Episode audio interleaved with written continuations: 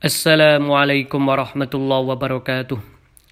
Ila hadratin nabina Muhammadin sallallahu alaihi wasallam wa ala ashabihi wa dzurriyyati jamil anbiya wal mursalin wal malaikatil muqarrabin jamil awliya wa syahadu wa salihin fi masyariqil ardi ila magharibi bar wa bahri ususan ila abaina wa ammatina wa jata wa jata Al-Fatihah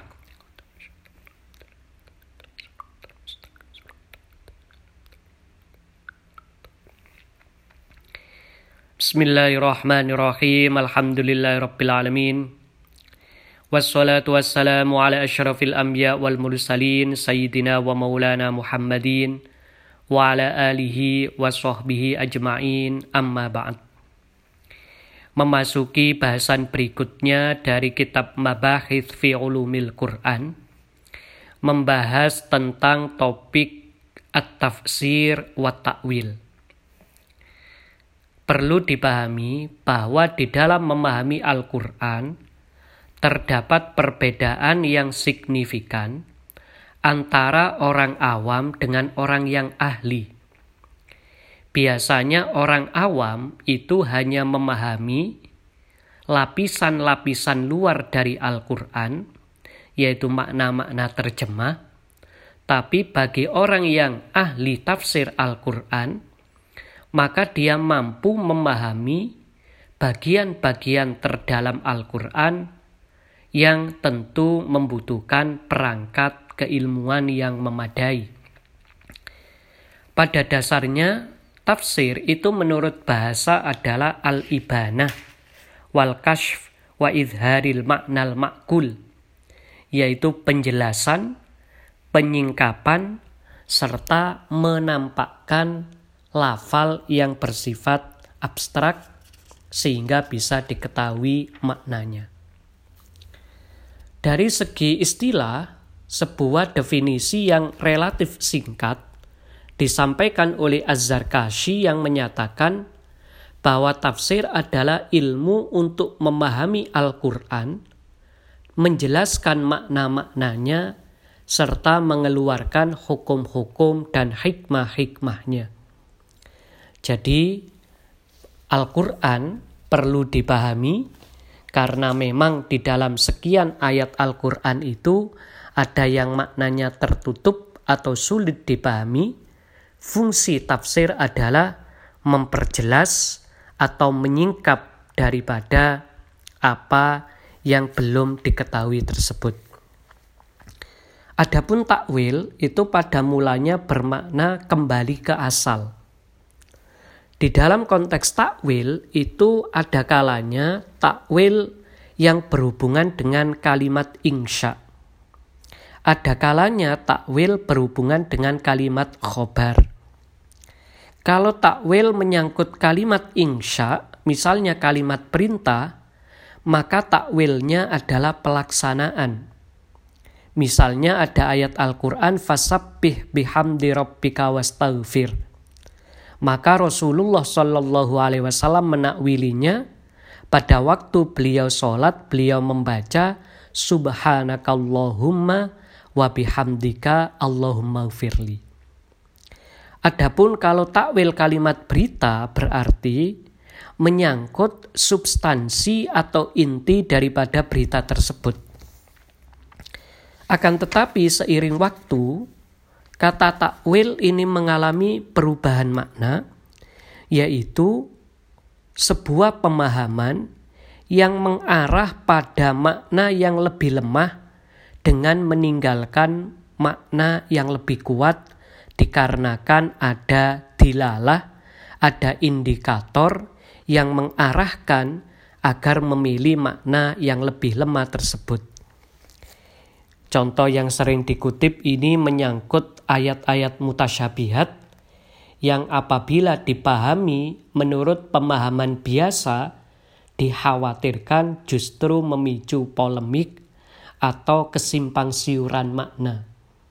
Misalnya ada ayat wajhallah, ada ayat yadullah, ada ayat bi'ayunina, yang mana ayat-ayat tersebut kalau dimaknai apa adanya bisa dikhawatirkan timbul polemik atau kontroversi.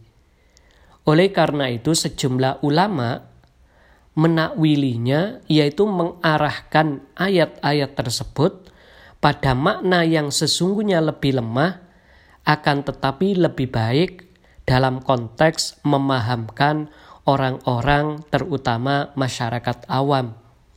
Misalnya kata biak yudina diartikan pengawasan kami, yatullah diartikan kekuasaan Allah, dan sebagainya.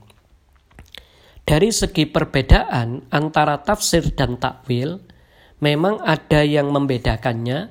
Misalnya ada yang menyebut kalau tafsir itu berhubungan berdasarkan dengan dalil-dalil riwayat, misalnya Al-Quran maupun hadis, sedangkan kalau takwil itu berhubungan dengan penalaran atau hasil ikhtiar kreasi ijtihad manusia. Ada lagi yang membedakan kalau tafsir itu menyangkut teks, sedangkan takwil itu menyangkut bagaimana realitas daripada teks tersebut.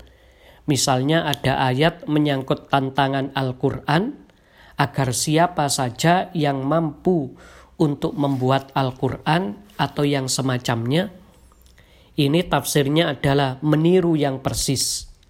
Sedangkan takwilnya adalah sampai sekarang terbukti tidak ada satupun manusia yang mampu untuk membuat seperti yang semacam Al-Quran.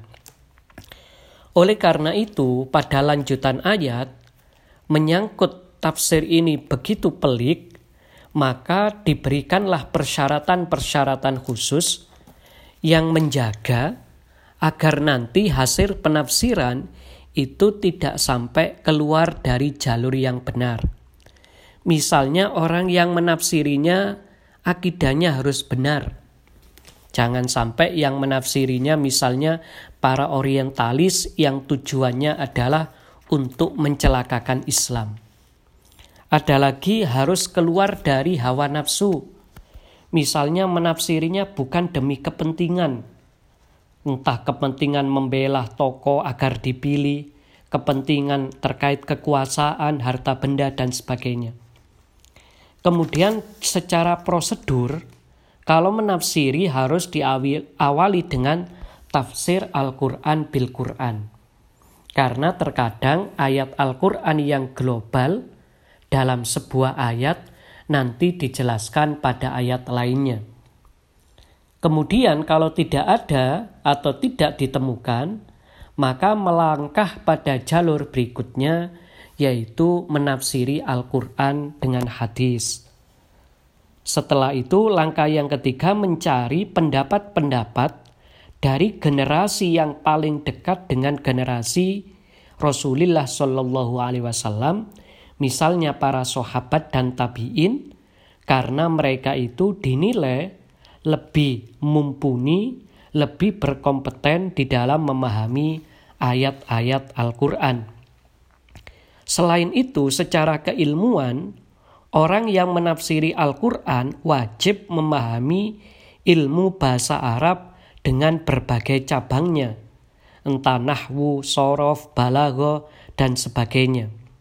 Serta ilmu-ilmu yang berhubungan erat dengan penafsiran Al-Quran, nase mansu, asbabun nuzul, dan sebagainya. Serta tidak kalah pentingnya adalah kemampuan di dalam berijtihad atau menganalisis sehingga nanti hasil penafsirannya memang mendalam dan tetap di dalam koridor yang benar. Lebih daripada itu, ada beberapa akhlak atau etika yaitu adabul mufassir yang perlu untuk dimiliki oleh seorang mufassir. Misalnya niatnya harus bagus. Jadi niat menafsirinya tujuannya bagus, bukan untuk tujuan-tujuan yang buruk. Harus selalu bersifat tawaduk, tidak boleh merasa sombong saat menafsiri Al-Quran. Apalagi sering kali kalau kita belajar tafsir Al-Quran, ada ayat-ayat yang sulit dipahami. Maka dalam hal ini kita tidak perlu memaksakan diri, kita perlu bersikap tawaduk, insya Allah suatu ketika akan tersingkap makna dari ayat tersebut. serta mendahulukan orang yang lebih utama dari kita untuk menafsiri. Jadi kalau memang kita mau menafsiri ayat Al-Quran, kita perlu untuk mengaju, merujuk kepada tokoh-tokoh yang kita nilai lebih mumpuni dari kita. Yang tentu dalam hal ini adalah para mufassir-mufassir atau para pakar-pakar tafsir yang kemampuannya sudah tidak bisa diragukan lagi. Ini beberapa pemahaman tentang tafsir dan takwil yang pada intinya adalah Al-Quran itu butuh penjelasan dan penjelasan itu bisa berdasarkan dalil-dalil Quran hadis maupun dalil-dalil yang bersifat rasional yaitu bil ma'thur dan bil yang kemudian agar tafsir tadi berkualitas maka mufassir harus memenuhi langkah-langkah prosedural serta melengkapi perangkat keilmuan yang disyaratkan sembari melengkapi diri dengan akhlak-akhlak atau etika-etika yang sewajarnya dimiliki oleh seorang mufassir. Demikian kita tutup dengan Al-Fatihah. Walafu minkum. Warahmatullahi wabarakatuh.